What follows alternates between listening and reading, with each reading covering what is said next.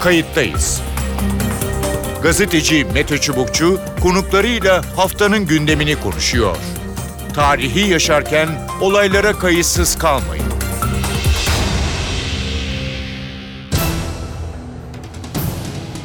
İyi günler bir kayıttayız programıyla daha karşınızdayız. Tarihe ışık tutmak ve olan biteni anlamak için önümüzdeki dakikalarda sizlerle birlikte olacağız.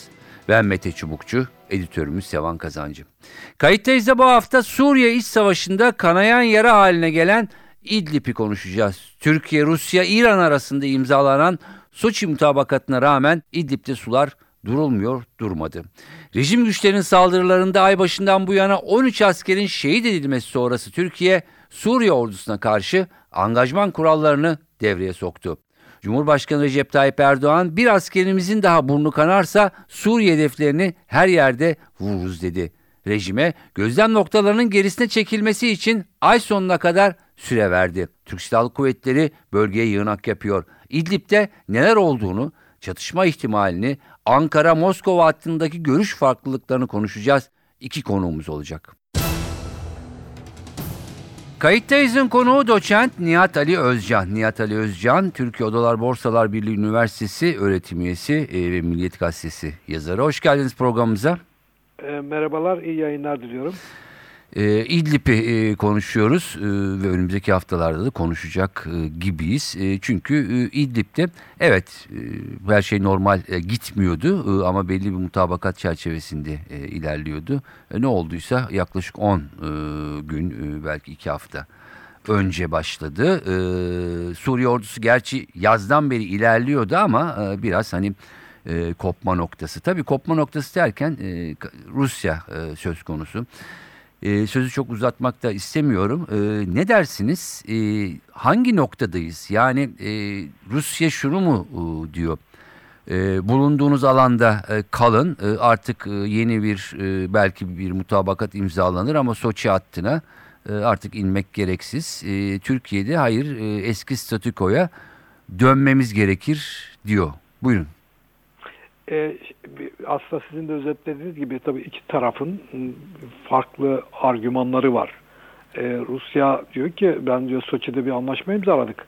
E, Türkiye olarak sen bu anlaşmanın gereklerinden olan şunları yerine getirmedin. Bu M5, M4 karayolu trafiği açılacaktı. Bunu açmadın. Hı. Bu cebin içindeki silahlı grupların büyük kısmı tasfiye edecekti. Onu da yapmadın. Ve e, neredeyse bu işin içerisinden 14 ay geçti. Şimdi Rus tarafının argümanı bu. Evet. Şimdi Türk tarafı da diyor ki e, sen diyor e, anlaşmalı bir biçimde ateşkesi ihlal, ihlal ederek doğu, batıya ve diyor kuzeye doğru ilerleyerek M5'i geçti ama bir sürede senin yüzünden insan yerinden yurdundan oldu. Bu da benim ciddi anlamda güvenliğimi tehdit ediyor. Sen böyle devam edersen bu tehdit artacak. O yüzden sen tekrar anlaşmanın öngördüğü hatlara bu e, Esad rejiminin askerlerini çekil, çekilmesi lazım. Hı hı. Şimdi tabii e, işin belki de en kritik noktası e, Türkiye e, Esad rejiminin bu Soçi anlaşmasında belirlenen bölgelere evet. çekilmesi için bu ayın sonuna kadar süre verdi. Hı. Eğer bu çekilme işlemi gerçekleşmezse kuvvet kullanarak bu birimleri Esad'ın askeri gücünü buradan geriye atacağını ilan etti Türkiye. Hı hı. E, şu ana kadar da biliyorsunuz iki telefon görüşmesi oldu liderler arasında e, özellikle Erdoğan'la Putin arasındaki telefon görüşmesi hı hı. oldu. Ama o oradan da bir netice alınamadığını görüşü, görünüyor. Dolayısıyla önümüzdeki o iki hafta e, oldukça kritik bir eşeğe doğru eğer bir ara formül üretilemezse hı hı. Türkiye e, İdlib'de bir askeri harekata topyekun kalkışacak gibi görünüyor. Şimdi e, benim de gördüğüm kadarıyla yani işte Afrin, e, Fırat Kalkanı, efendim e, Barış Pınarı harekatlarında yani bir kısmını bizzat oradaydım, bir kısmını buradan izledim ama silah mühimmat siz de bakmışsınızdır. Buraya çok sayıda hem de içeriye değil mi ön cephe deyim yerindeyse sevk edildi. E, yani durum bir ciddi. E, ve fakat hani Türkiye Suriye derken e, aslında Suriye derken Rusya'yı da mı e, anlamamız gerekiyor? Yani bir e, karşıda bir güç olarak. Şimdi İdlib cebini tabii çok farklı perspektiflerden alıp mercek altına yatırabilirsiniz. Yani bunun bir kısmını işte buradaki insani travmadan, trajiden söz edebilirsiniz. Buradaki nüfustan, buradaki güvenlik sorunlarından, işte bunu diplomatik sonuçlarını tartışabilirsiniz. Tabii bir de bunun bir askeri e, boyutu var bu pencereden baktığınızda. Şimdi bu askeri boyut e, karşısında Türkiye'nin Esad güçleri olduğu için bu bir e, ve üstelik bu daha çok bir toprak almak fiziki olarak Esad güçleri bir bölgeden çıkarmaya esas aldığı için biraz ağırlıklı olarak konvansiyonel bir çatışmanın eşiğindeyiz gibi gözüküyor. Hı hı. E, dolayısıyla geçmişteki olanlardan biraz daha farklı. Yani biraz Afrin'den de farklı. Evet. Elbap'tan ve e, biliyorsunuz Barış Pınarı'ndan da oldukça farklı bir karakterde. Şimdi bu dolayısıyla Türkiye e, resmi olarak masada e, Esad güçlerini hedef alan bir söylem ve tertiplenmeye gidiyor askeri manada şimdi. Bölgeye güç yığarak hı hı. ve daha çok bir konvansiyonel bir çatışmaya girecekmiş e, evet. e, tarzında bir yığınaklanma yapıyor. E, tabii ki e, bu her ne kadar mesaj Esad'a veriliyor olsa da e, Rusya'da bu işin e, ciddi manada bir kenarında duruyor. Şimdi e, sahadaki tertiplenmeyi yani Ruslar fiili olarak askeri bir çatışmanın parçası olmasa da e, buradaki harekatın bütün istihbarat hazırlıklarını, harekatın yürütülmesine ilişkin planların yapılmasına da katkı sunduğunu e, biliyoruz. Dolayısıyla Türkiye doğrudan Esad'ı etap aldığını söylerken e, bir şekilde Rusya'nın da bu işe dolaylı biçimde müdahil olmayacağını söylemek çok mümkün gözükmüyor. Peki.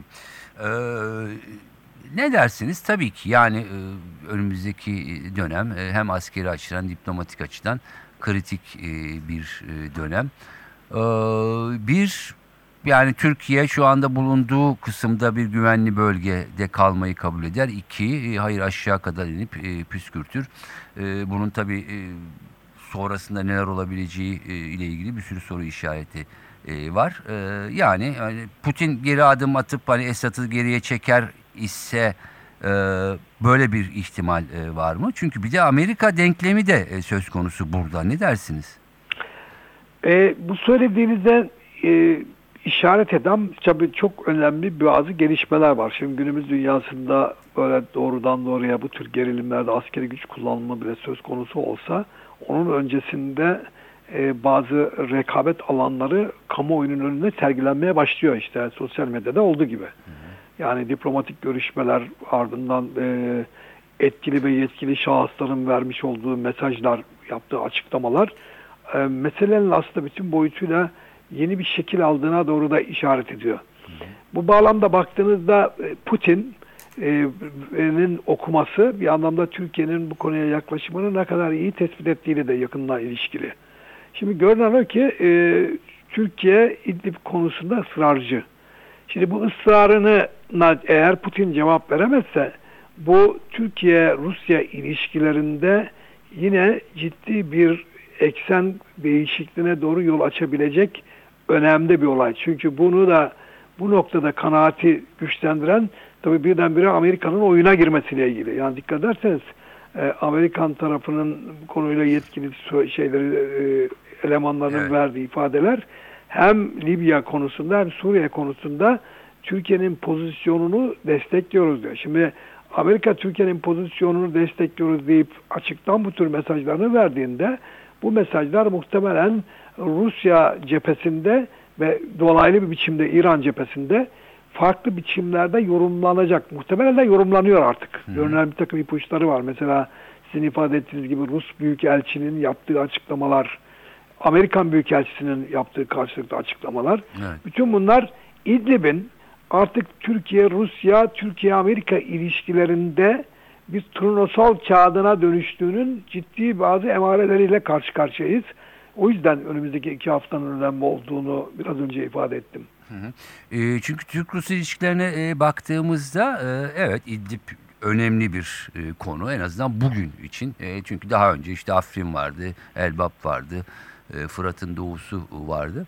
E, ama hep de şu söylenirdi yani e, öyle artık hani e, sağlam ilişkiler var ki ya da e, yani çok hemen geri dönülmeyecek ilişkiler Rusya ile değil mi? Hem askeri alanda hem ticari alanda. e, hem ekonomik alanda. E, bu e, durumda nasıl bir e, yani bir kırılma e, olur e, yoksa öbürleri devam eder mi yine? Ya işte tabii işin en e, e, zor ve yönetilmesi e, güçlük içeren kısmı bu. E, Türkiye-Rusya ilişkileri e, belki geçmişten çok daha farklı e, alanları kapsayacak biçimde e, belki kimsenin tahmin edemediği kadar bir yakınlaşmaya yol açmıştı. Yani bunu söylemek lazım. Yani sadece enerji meselesinden öte nükleer istasyonların Evet. kurulmasından tutun e, Türkiye ile ticari ilişkiler S-400 e, hava savunma sisteminin alınmasına kadar e, ancak e, bazı insan bazılarının da tabii zihninde e, her şeye rağmen e, hem Rus cephesinde hem Türk cephesinde bazılarının kafalarında bazı soru işaretleri ve kaygılar yok değildi. Evet. Çünkü bu e, bir e, yapısal bir ilişkiden çok bölgeli. Belki bu dönemin veya koşulların ortaya çıkardığı bir yakınlaşmanın sonucu gibi gözüküyordu. Ya da en azından bazıları için öyle algılanıyordu. Şimdi tabii bu İdlib meselesi ve e, Batı ile Türkiye arasındaki ilişkilerin yönetilmesi konusunda ortaya çıkan yeni pozisyon e, Türkiye'yi e, yeniden e, Rusya ile olan ilişkilerini tanımlayabileceği bir noktaya doğru itiyor ve burada da İdlib sembolik bir önem kazanmış durumda. E, bunun nasıl olacağı ve yönetileceği konusunda evet sizin de ifade ettiğiniz gibi e, Putin şu anda e, şeyde önemli bir pozisyonda bulunuyor. Putin'in bundan sonra vereceği kararlara göre e, sadece Türkiye'nin İdlib'deki pozisyonu değil, Türkiye-Rusya ilişkileri de yeni bir şekil alacak gibi gözüküyor. Evet, e, önümüzdeki günler e, gerçekten e, önemli. E, Nihat Ali Özcan çok teşekkür ediyorum Ben programımıza katıldığınız diliyorum. Sağ olun. Kayıttayız'ın konuğu Sinan Ülgen. Sinan Ülgen Ekonomik ve Dış Politikalar Araştırma Merkezi EDAM'ın başkanı. Hoş geldiniz programımıza. Hoş bulduk Mete Bey, iyi yayınlar. Çok teşekkür e, ediyorum. E, İdlib'i e, sadece tabii alanı değil, alanın oluşturduğu rüzgarla ilişkileri Moskova, Ankara ve Washington ilişkileri. Hemen şunu sormak istiyorum. E, evet İdlib'le birlikte e, biraz şeker renk hale geldi. Ankara-Moskova e, ilişkileri onu soracağım ama bu olur olmaz hemen Washington devreye girdi. Bu normal midir? Çünkü Türkiye-Amerikan ilişkileri de uzun süre çok sancılıydı. Ne dersiniz? Doğru zaten e, uzun süredir sancılı olmasının e, aslında yarattığı arka plandan dolayı Washington devreye girmeyi de tercih etti denebilir. Hı hı. E, gerçekten de Jim Jeffries'in e, ziyaretini muhtemelen bu şekilde değerlendirmek lazım. Hı hı. Jeffries burada geldiğinde oldukça sıcak mesajlar verdi ve e, Türkiye'nin bu zor durumda Rusya ile e, bir gerilim yaşarken e, Amerika'nın siyasi desteğini telaffuz etti. E, ama burada tabii gerçekçi olmak gerekirse bu desteğin ne anlama geldiğini e, bir e, oturup daha iyi değerlendirmek lazım. Çünkü evet Amerika'nın siyasi desteği olacaktır e, bir NATO müttefiki olarak. E, hele hele Türkiye'nin e, Rusya gibi NATO'nun e, hasım olarak gördüğü bir ülkeyle yaşadığı bir ihtilaf e, bağlamında bu destek olacaktır. Ama bu bir askeri desteğe yani sahada Türkiye'nin e, işine yarayacak, Türkiye'ye katkıda bulunacak e, bir askeri desteğe dönüşmesi çok zor. Bunu beklememek lazım. E, ve nitekim e, Jeffries'in burada olduğu saatlerde e, Amerika'da e, Ulusal Güvenlik Danışmanı da bu yönde bir açıklama yaptı. E, ve İdlib'e e, Amerika'nın askeri yönden müdahale olmaya niyeti olmadığını da e, teyit etmiş oldu. Evet. Ee, Ankara-Moskova hattına e, geçmek istiyorum. Ee, şimdi e, Rus uçağın düşürülmesinden e, sonra e, çok ciddi e, sorunlar yaşanmıştı ama ondan sonra e, belki de e, o gün tahmin edilemeyen boyutlara da vardı Türkiye-Rusya e, ilişkileri. Doğru. Kimisi yapısal e, dedi e, yani bir kopuş mudur diye tartışmalar oldu. E, kimi çevreler bunun dönemsel olduğunu e, söyledi.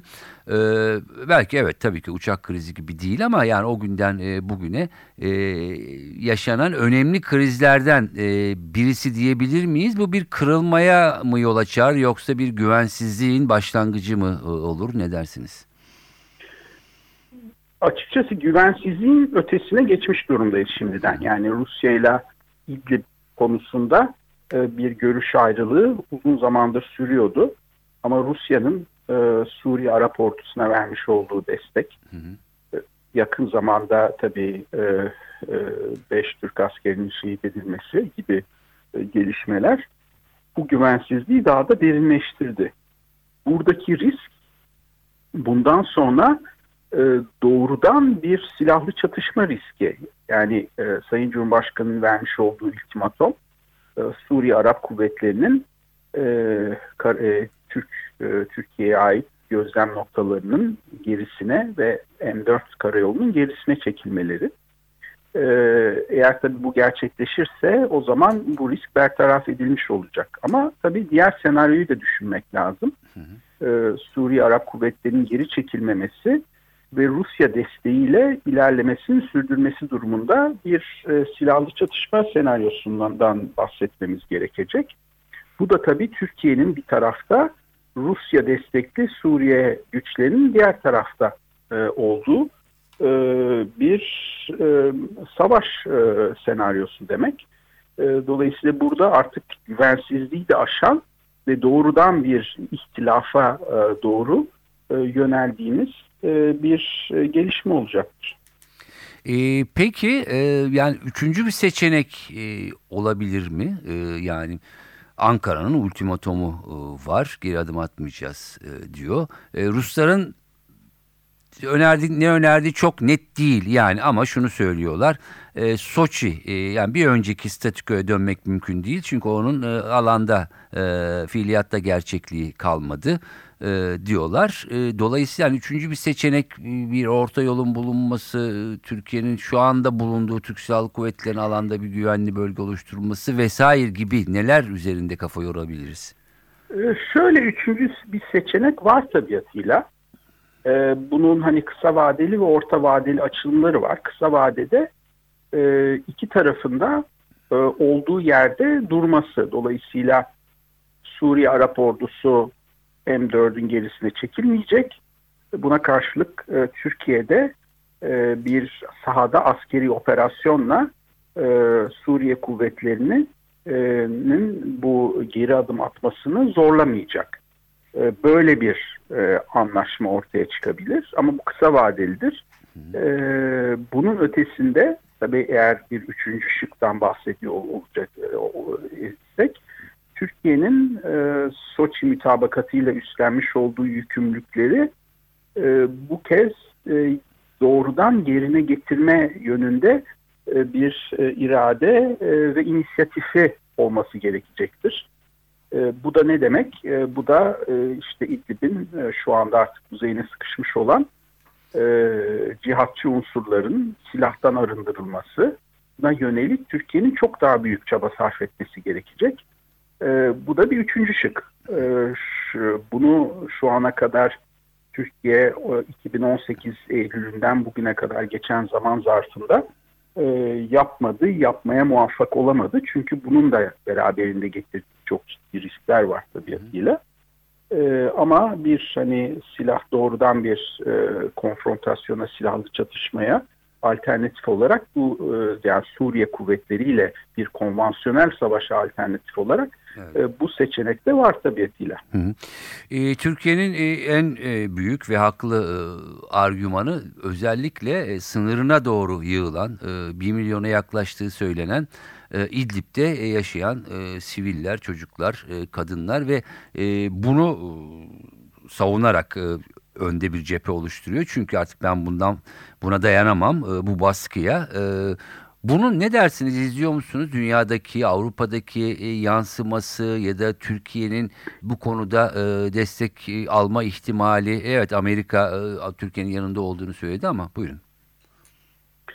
Ee, şöyle, şimdi insani açıdan baktığımızda Türkiye son derece haklı. Yani ve uluslararası toplumun buna nispeten duyarsız kalması da e, açıkçası e, o, çok e, moral, etik e, boyuttan değerlendirdiğimizde büyük bir eksiklik. Ama burada iki farklı e, belki e, mütalayı değerlendirmek lazım. Birincisi Türkiye'nin son birkaç yıldır yürüttüğü dış politikada e, biraz hani asıl müttefiklerinin kim olduğu konusunda e, bir e, bir güçlük ortaya çıktı. Hı hı. Çünkü Türkiye e, son zamanlarda özellikle Rusya ile yakınlaşmasını e, Batı ile başta Amerika ama Avrupa olmak üzere e, o ülkelerle e, bir e, diplomatik gerginliğin e, adeta sonucu olarak e, yaptı. Dolayısıyla e, geleneksel ittifak ilişkilerinde e, bugün Türkiye'nin e, belki bir zafiyet olduğunu telaffuz etmek lazım. O yüzden Türkiye bu durumda daha güç bir e, sahada durumla karşılaştırdı, karşılaştığında e, batılı geleneksel müttefiklerinden, NATO müttefiklerinden e, istediği ölçüde e, bir desteği elde edemiyor. Bunu da hani geçmiş e, yürütülen politikaların belki bir maliyeti olarak değerlendirmek lazım. İkincisi Evet. e, uluslararası toplum bakımından e, tabii önem taşıyan bir unsur. Burada İdlib'de kümelenmiş olan e, cihatçılar ne olacak sorusu. Hı hı. E, hiçbir ülke ki hani bunların bazıları Çin'den geliyor, bazıları Kafkasya'dan geziyor, bazıları Arap ülkelerinden ve hatta Avrupa'dan geliyor. Hiçbir ülke e, bu e, cihatçı unsurların e, o böl o İdlib'den çıkıp e, tekrar orijin ülkelerine, menşe ülkelerine dönmelerini istemiyor. Yani onların bir şekilde orada pasifize edilmesini tercih ediyorlar. E, o yüzden e, de zaten e, Suriye rejiminin bu Rusya destekli e, askeri kampanyasına çok fazla da ses çıkarmıyorlar. Hı hı. Çünkü bu kampanyanın bir diğer amacı da gerek rejimin gerek Rusya'nın terörist olarak tanımladığı e, bu grupların ortadan kaldırılması. Peki. Ee, son soru şunu kısa bir ce- cevap e, rica edeceğim. Ee, biraz önce özellikle Ankara-Moskova hattında artık güvensizliği aşan bir şu anda bir pozisyon e, ortaya çıktığını söylemiştiniz. Peki e, nasıl sonuçlanacağını e, bilmiyoruz E, ama diğer alanları e, etkileme ihtimali var mı? Diğer alan derken işte enerjiden bahsediyorum, turizmden, askeri e, bir takım e, biliyorsunuz e, işte S-400'lerden e, gibi çünkü çok girift ilişkiler de yaşanıyor şu anda Rusya ile. E, var tabii. Yani eğer Rusya nihayetinde daha dengeli bir politikaya yönelmeyecekse ve şartsız kayıtsız Suriye rejiminin bu harekatını desteklemeye devam edecekse e, bu Türkiye-Rusya ilişkilerini derinden etkileyecektir ve bu sadece İdlib'le sınırlı kalmayacaktır. E, diğer boyutlara da muhakkak sirayet edecektir. E, çünkü burada artık Türkiye bir silahlı çatışmanın ortasında kendini bulmuş olacak. Ve bu tabii Türk-Rus ilişkilerinin diğer alanlarında bir şekilde ki bunlara hani sadece Akkuyu bağlamında değil belki Akkuyu en az etkilenenlerden biri olabilir ama mesela S-400 konusunda Türkiye'nin farklı bir tutum alması da e, söz konusu olabilir bu noktadan sonra. Peki. E, çok teşekkür ediyorum programımıza katıldığınız ve görüşlerinizi bizle paylaştığınız için. Evet görüşler böyle. Gerçekten Suriye İç Savaşı'nın çok önemli bir dönüm noktası sayılabilir. İdlib'deki gerginlik hatta gerginliği aşan durum sadece alandaki gerginlik değil. Ankara-Moskova hattının ilişkileri ne olacak? Washington'ın devreye girmesi nasıl bir etki yaratacak? Biraz karmaşık bir durum var. Alanda da durum çok nazik çünkü Türk Silahlı Kuvvetleri gerçekten çok ciddi bir e, yığınak yaptı. Rusya Suriye ordusunun arkasında bir karşılaşma mı olacak yoksa liderler bazında yeni bir durum için yeni bir anlaşma mutabakata mı varılacak hep birlikte göreceğiz. Ben Mete Çubukçu, editörümüz Sevan Kazancı. Başka konuda haftaya görüşmek üzere, hoşçakalın. Kayıttayız. Gazeteci Mete Çubukçu konuklarıyla haftanın gündemini konuşuyor. Tarihi yaşarken olaylara kayıtsız kalmayın.